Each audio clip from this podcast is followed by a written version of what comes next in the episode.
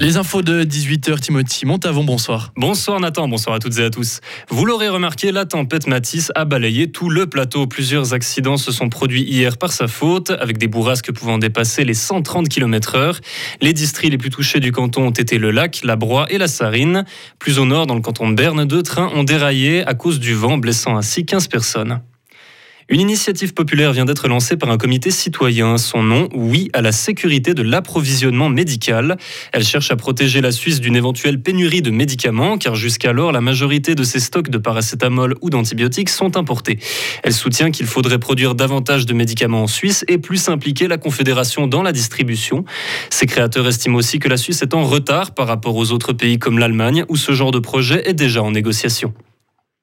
Le projet de la Marche Bleue a commencé aujourd'hui devant les Nations Unies à Genève, une idée lancée par quatre femmes qui estiment nécessaire d'agir au plus vite pour le climat. Elles comptent ainsi parcourir les 224 km qui séparent Genève et Berne à pied, le tout en récoltant des signatures sur leur chemin pour une pétition qui exige que la Suisse respecte l'accord de Paris sur le climat.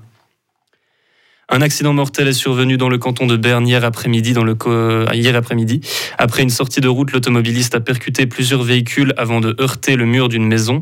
Le conducteur avait été emmené à l'hôpital avant de succomber à ses blessures. La Russie présidera pendant tout le mois d'avril le Conseil de sécurité de l'ONU, comme le veut le règlement qui confie la présidence à un des cinq pays membres selon un tournus.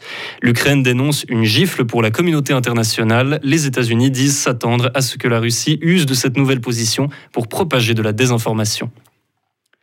Retour à Fribourg pour terminer. Dans le milieu du hockey sur glace, l'entraîneur des jeunes hockeyeurs Pascal Chalère a annoncé quitter Fribourg-Gotteron.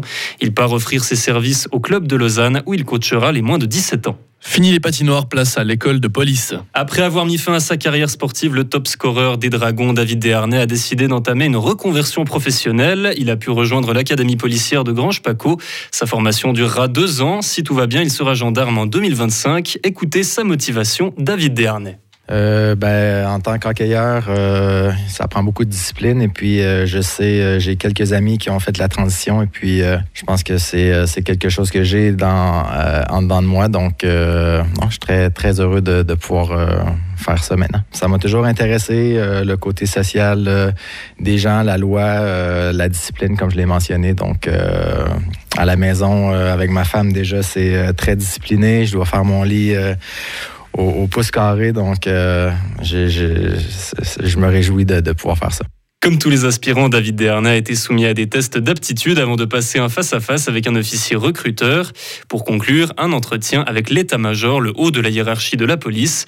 L'ancien hockeyeur a apparemment passé toutes les étapes avec succès et est même pressenti comme l'un des meilleurs éléments de cette volée 2023. Retrouvez toute l'info sur frappe et frappe.ch.